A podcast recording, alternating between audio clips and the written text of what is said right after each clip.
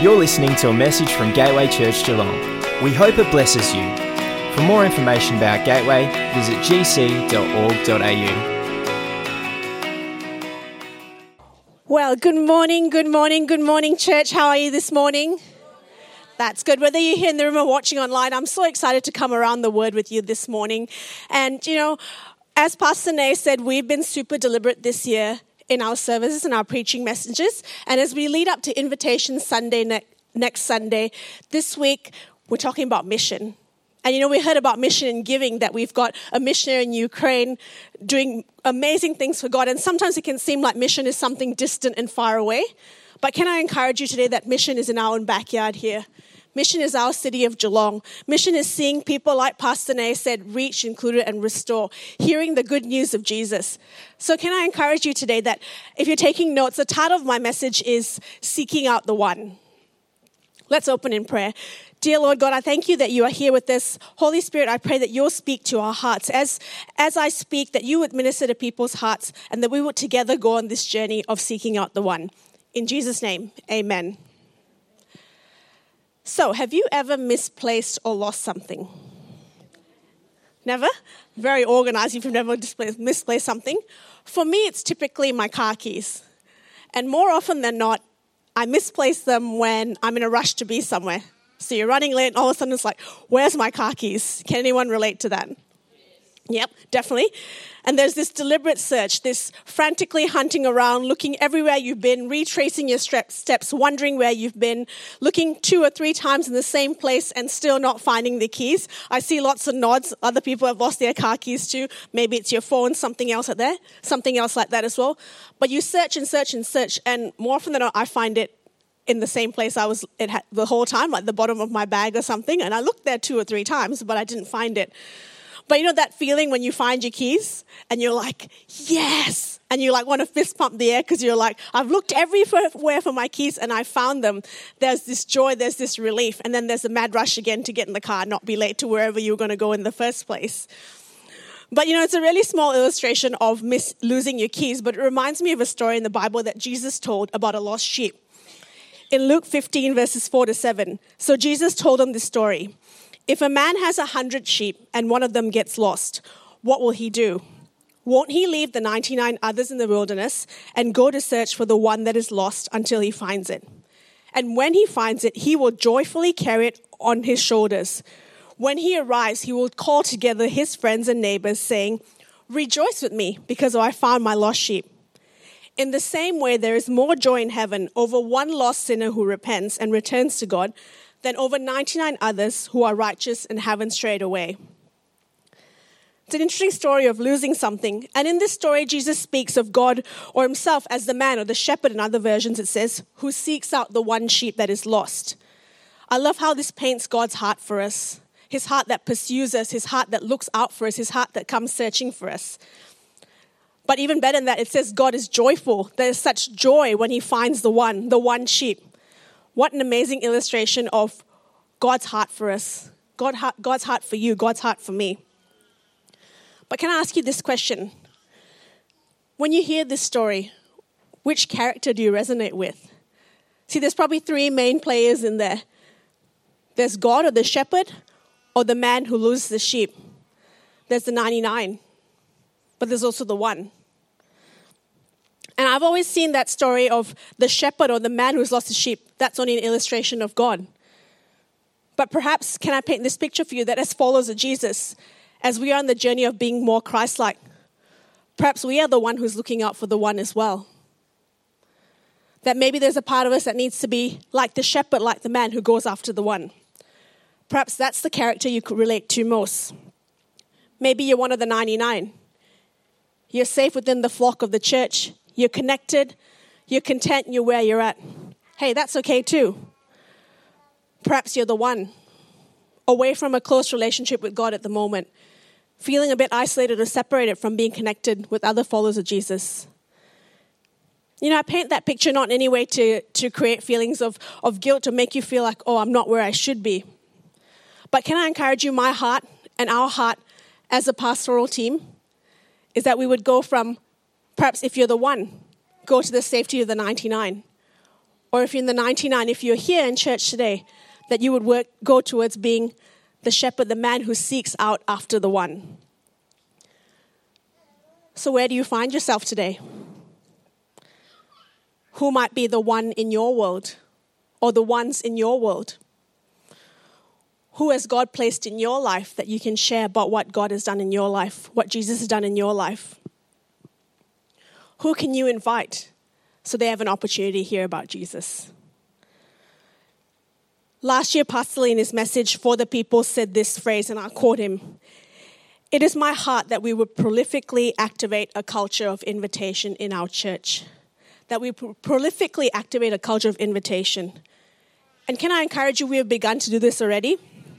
We've been seeing people being deliberate in doing this.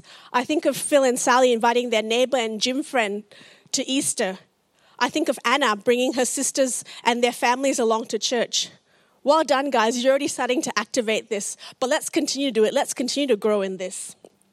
Our declaration for the year, Acts 13:47.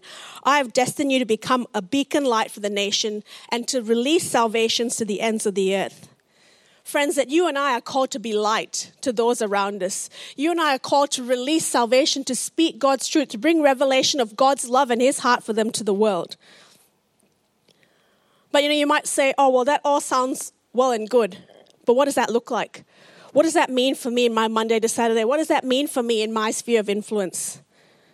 What does seeking out the one, what do you mean by that?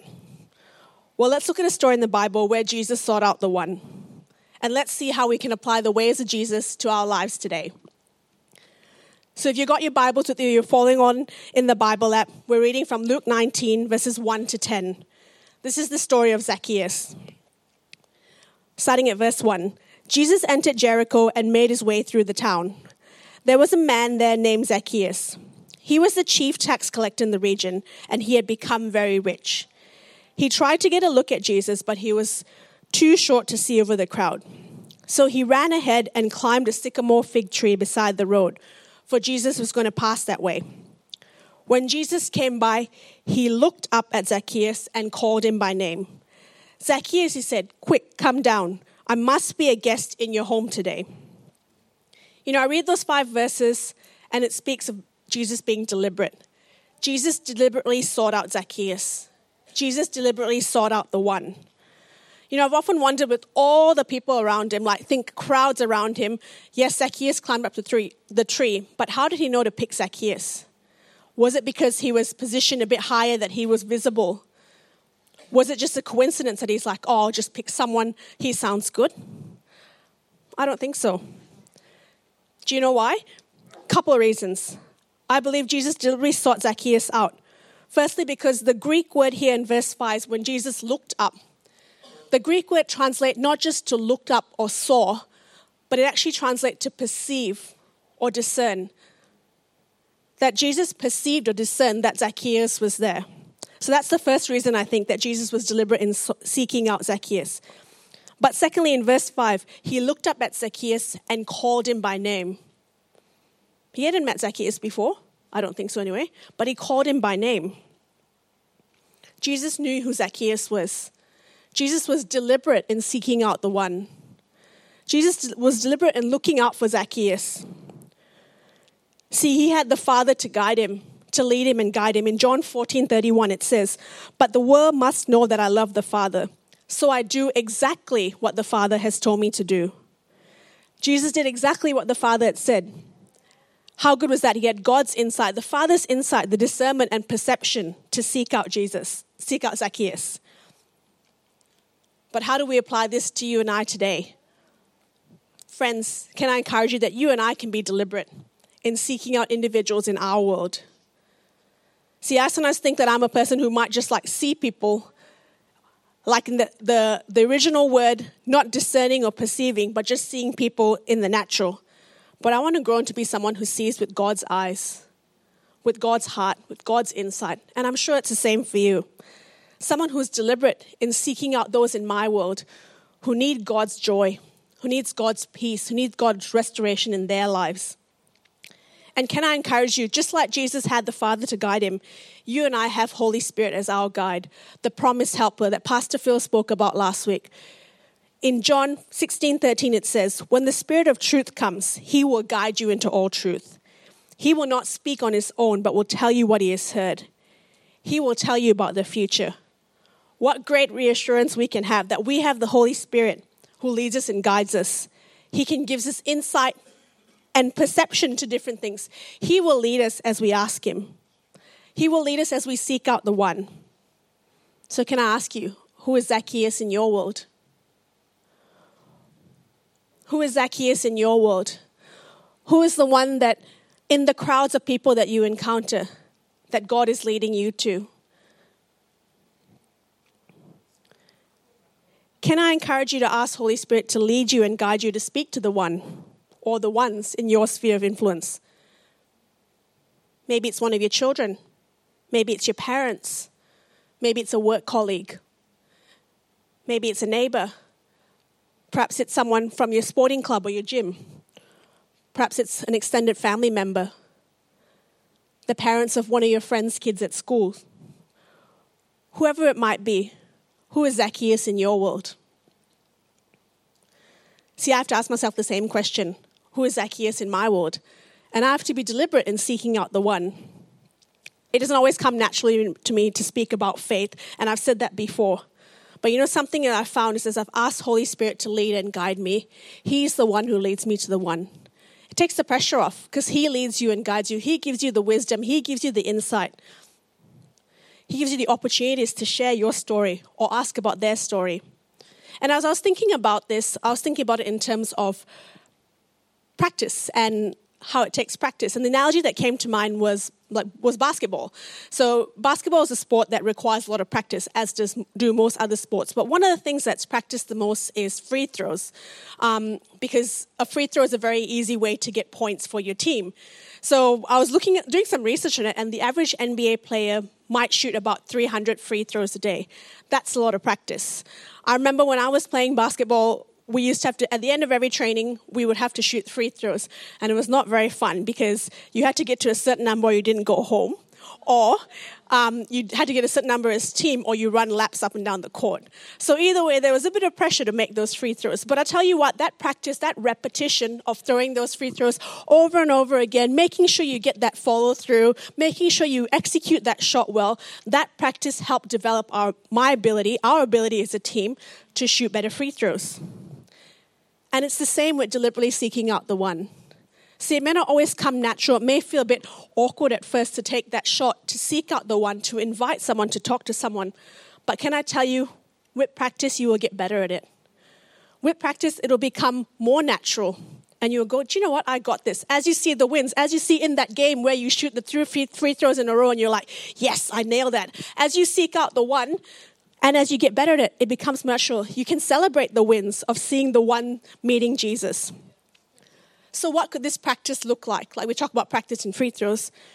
Maybe it's sharing a thought of faith, or a thought of faith with someone, sharing your story about what God has done in your life. Perhaps it's hearing about someone's situation, asking if you could pray for them. Maybe it's an encouraging word and a challenging day at work. Whatever it might look like, can I encourage you that you can be confident that Holy Spirit will lead you and guide you? You can be confident that He will lead the conversation.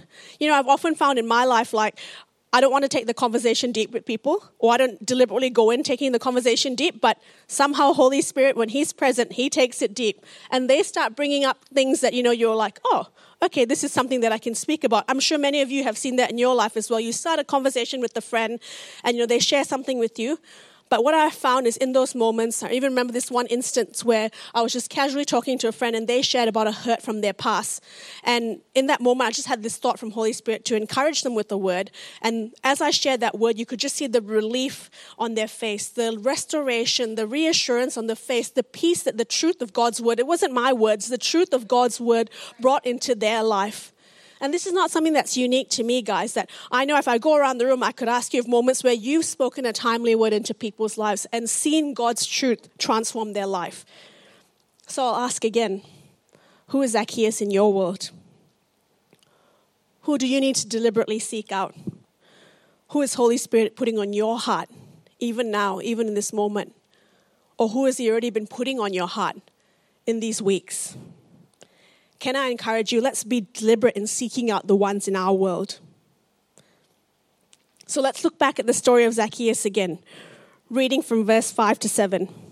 When Jesus came by, he looked up at Zacchaeus and called him by name. Zacchaeus, he said, Quick, come down. I must be a guest in your home today. Zacchaeus quickly climbed down and took Jesus to his house in great excitement and joy. Verse 5 in the ERV says, I must stay at your house today. Friends, Jesus went to stay at Zacchaeus' house. He spent time with him. See, that doesn't seem like a big deal for us, but in that time, staying at someone's house, going to be at someone's house was significant. It would involve spending time with them, obviously, but having a meal with them.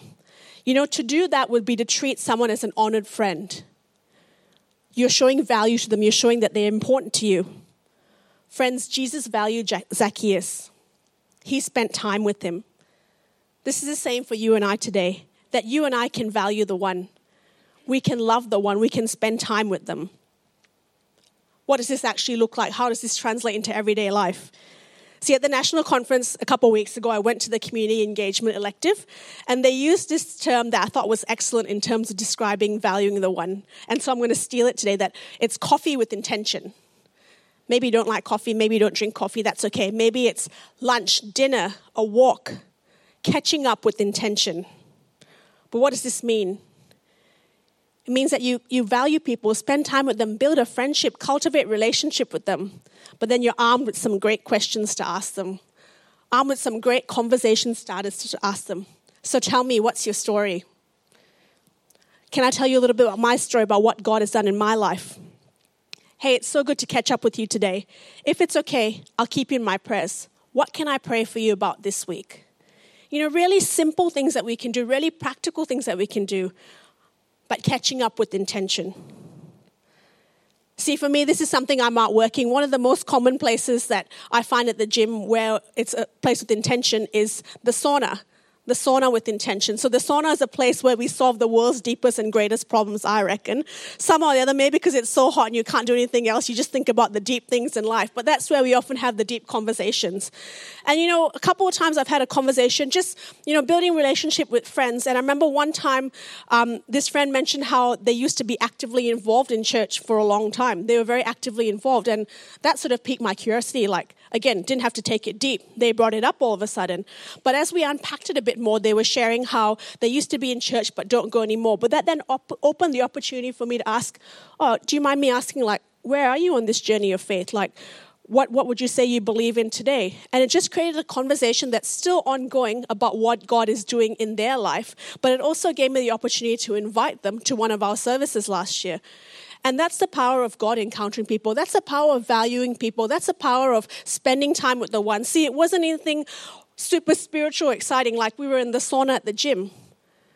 But building relationships, seeking out the one, valuing the one, being deliberate, God meets people where they're at. He draws it out of them.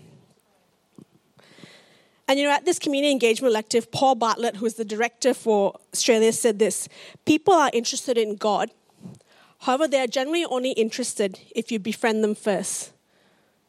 That's an interesting statement, I thought, because I think today in our society, people are not as trusting as they used to be, or they tend to th- think a bit more tr- critically. So if you're going to come over to them and be like, hey, can I tell you about Jesus? And they don't know you as a stranger, people tend to be a bit more tentative. Now, I'm not saying here my heart here that it can't happen because I've heard countless testimonies of how someone has just come and spoken about Jesus, and someone's like, yes, I need to know this Jesus. So there's definitely power and opportunity for that. But you know, as we value people, as we build relationship with them, as we spend time with them, can I encourage you that opportunities will open up? Opportunities to share about God's love, about God's truth will open up. And I don't know about you, but sometimes I think like sharing my faith is this big, like complex thing. Like I have to have all the answers in the Bible, I have to be able to answer all their questions, I have to be able to know what to say or have the right words, or I'll stuff it all up. But can I encourage you that's not true?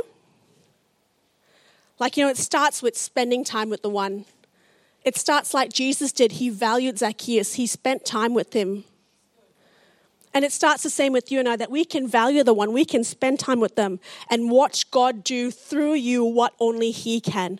Watch God minister to people's hearts only you can. As you cultivate a relationship, as you are a friend to someone, that God will do what he does in mighty power. But don't take my word for it. Let's read the account of Zacchaeus to see what happens here. So, what is the outcome of deliberately seeking out and valuing the one? Luke 19, 8 to 10. Meanwhile, Zacchaeus stood before the Lord and said, I will give half my wealth to the poor, Lord, and if I've cheated people on their taxes, I will give them back four times as much. Jesus responded, Salvation has come to this house today, for this man has shown himself to be a true son of Abraham. For the Son of Man came to seek and save those who are lost. So, what's the outcome of deliberately seeking out the one, of valuing the one? The outcome is transformation in Zacchaeus' life. The outcome is transformation in those in your world. See, transformation occurred in Zacchaeus' life as a result of Jesus seeking him out. Firstly, he received salvation. He was restored to relationship with God. Jesus responded, Salvation has come to this house today. But that wasn't the only transformation. Zacchaeus' lifestyle and practices were changed. As a result of meeting Jesus, I will give half my wealth to the poor, and if I've cheated people on taxes, I will pay them back four times as much. Through meeting Jesus, Zacchaeus became aware of his old dishonest habits and wanted to put new practices in place, new healthy habits. Meeting Jesus produced a harvest of generosity in him. He wanted to give away his money to the poor. Friends, that's the power of people encountering Jesus. Jesus, through valuing the one, through seeking out the one, through spending time with the one, it brought transformation to Zacchaeus' life. But didn't end there. The transformation extended out to the world. Can you imagine the people that he had cheated, the people he, he had caused harm to, that he was now bringing restoration to them? But also the people who he hadn't met before, he was going to produce a harvest of generosity in them because of the transformation that happened in his life. See, that, that transformation is catching, it spreads. That's the power of seeking out the one. That's the power of valuing the one. That's the power of Jesus encountering people today. But this is not an isolated Bible account. There's so many other stories in the Bible. The Samaritan woman at the well, when she met Jesus, she encountered him. Her life was transformed. But then she went and told her whole town about her encounter with Jesus. The paralyzed man whose friends brought him to Jesus. His healing was a testimony to all those around him. Paul, encountering Jesus on the road to Damascus, he went on to write most of the New Testament. You and I today know about a lot of the Word of God because of Paul's encounter with Jesus. That's the power of Jesus seeking out the one. That's the power of you and I seeking out the one today. The same applies to us today. Friends, seeking out the one gives people the opportunity to encounter Jesus, which in turn leads to transformation. And this is what we want to see. This is what I want to see as we seek out the one. That it brings people to a place, literally physically in this place as we invite them or through a conversation, that it brings them to a place where they can meet Jesus, where they can experience His power, His love, His truth, His peace, His restoration for their lives. And can I encourage you as I look around the room? I see you're already doing this. Well done. I see the evidence of this in people's lives here. You know, I think of Tani inviting Andy to come to church. And, you know, I was asking Andy about this, and, and Tani just said, Oh, why don't you come to my church? And Andy said, Funnily enough, I'd been thinking about coming to a church. I wanted to bring Amelia to church, but didn't know where to go. Maybe it was a coincidence that Tani asked her. But you know how I feel about coincidences in God. There's not many of them. You know, just as Tani was deliberate in just saying something to Andy, that God was already preparing Andy's heart. And the fruit of that today is she's here. She's in our preschool crèche today, but she's connected to our church. She knows Jesus because someone deliberately seek, sought out the one. You know, I think of Pastor Naomi with Pastor Ozzy when she was on the fringes of being in church, of being in part of the church community, how Pastor Nay cultivated a friendship with her, cultivated a relationship with her over food, over making donuts, over painting the church bathroom, practical things, because Ozzy's a very practical person. But you know, through that investment, through that cultivated relationship, we see one of our key members of staff here today. What an amazing testimony. If I went around the room, I'm sure I could hear countless stories of how someone sought you out, of how someone invited you, of how someone valued you, spent time with you, built a relationship with you. Chris and Kara, I think of how Rachel has been significant in your life and how her seeking you guys out and valuing you, that you're here today. What an amazing testimony, what amazing opportunity we have to seek out the one in one in our worlds. And as we do this, watch do, God do what He does best meeting people, encountering them, showing them His love, showing them His truth. Then, further on, how cool it would be to see as people's lives are transformed, them bringing that transformation into their walls, into their spread, into their spheres of influence, to their work, to their family, their friends. How brilliant is that? The power of seeking out the one, the power of valuing the one. And can I encourage you this morning that God wants each and every person to know Him, to be restored to relationship with Him. In 2 Peter 3 9, it says, The Lord is not slow in keeping His promise, as some understand slowness. Instead, He is patient with you, not wanting anyone to perish, but everyone to come to repentance. And that's God's heart, that He wants your loved ones, my loved ones, to know Him even more than we do. And so, as I wrap up this morning, let me share a bit of a story about how I'm the beneficiary of someone seeking out and valuing me. See, I grew up going to church, but when I moved to, to Australia as a young adult to Adelaide, I was sort of on the fringes of being in church and of faith. I had to decide if faith was really for me. I visited a church in Adelaide, and here I met Pastor Mike and Pastor Chua. And they were very deliberate in cultivating relationship with me. They would invite me and other students over to their place for dinner, for meals. And as a student, like having a home cooked meal was like the best thing ever. You know, they caught up for coffee with me. They were deliberate in having conversations about what faith was for me, what God had called me to, what God had put on my life. They encouraged me and challenged me in the areas of faith. They invested in me. And you know, Pastor Chua was actually the one who led me in the baptism of Holy Spirit. See, my life took on a different trajectory because of their impact. They're now based in Melbourne, but I caught up with them at state conference and was just having a bit of a chat to them and saying, you know, that their investment in me, their seeking me out, their valuing me is a big part of why I'm here in ministry today. They set me on that pathway of understanding God's calling for my life. And I'm the beneficiary of that. I'm the beneficiary of someone seeking me out, of valuing me. And I'm so thankful to God that they did that. But my friends, we have the same incredible, incredible opportunity to see that happen in others' lives. Friends and family who are yet to know Jesus, that we can be people who seeks out the one, that we can value them, that we can spend time with them and see God bring transformation to their lives. So the question I ask again, who's the one? Who's the ones in your world? The ones or the one that God is leading you to? Who has God placed in your life that needs to hear the truth of Jesus, needs to hear about God's heart for them? Who can you invite so they have the opportunity to hear about Jesus? You know, I wanted us to have the opportunity to reflect on that for a moment because I, I believe I know Holy Spirit is speaking to you about the ones in your world. But maybe sometimes it feels like I'm not sure what to do. I don't know how to approach this. But I believe Holy Spirit is going to give you strategy and insight, even for this week, to invite people, to speak to people, to spend time with people, to value them. See, it may not be this Sunday that you feel like you can invite them to, but maybe it's starting that first step of seeking them out, of valuing them. Maybe you don't have that one person in mind yet, but even in this time of reflection, that Holy Spirit will put someone's name, put someone's face in front of you. But you know, before we end this morning, maybe the story of the lost sheep resonates with you. The story I shared at the start. That, you know, what I said that which characters in this story to identify with the man, the shepherd, the 99, or maybe the one.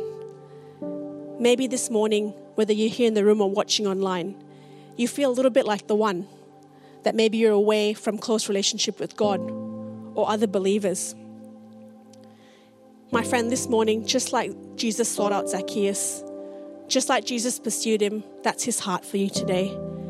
that He loves you, He values you, He wants to seek you out so you can experience the transformation that He brings. And the first step of this, the first step towards knowing Jesus personally, is through a prayer. Acknowledging that you need Him, acknowledging that you want Him to lead you and guide you in your life.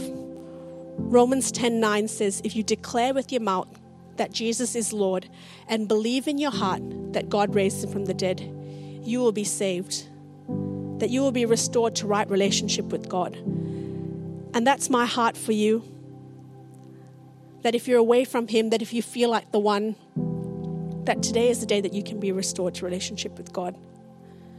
So, we as a church together are going to pray that prayer. And if you're here in the room or you're watching online and you're praying that prayer, feeling like the one, would you join in this prayer with us? Dear Jesus, I thank you that you came to the earth. You lived, you died, and you rose again so that I could know you.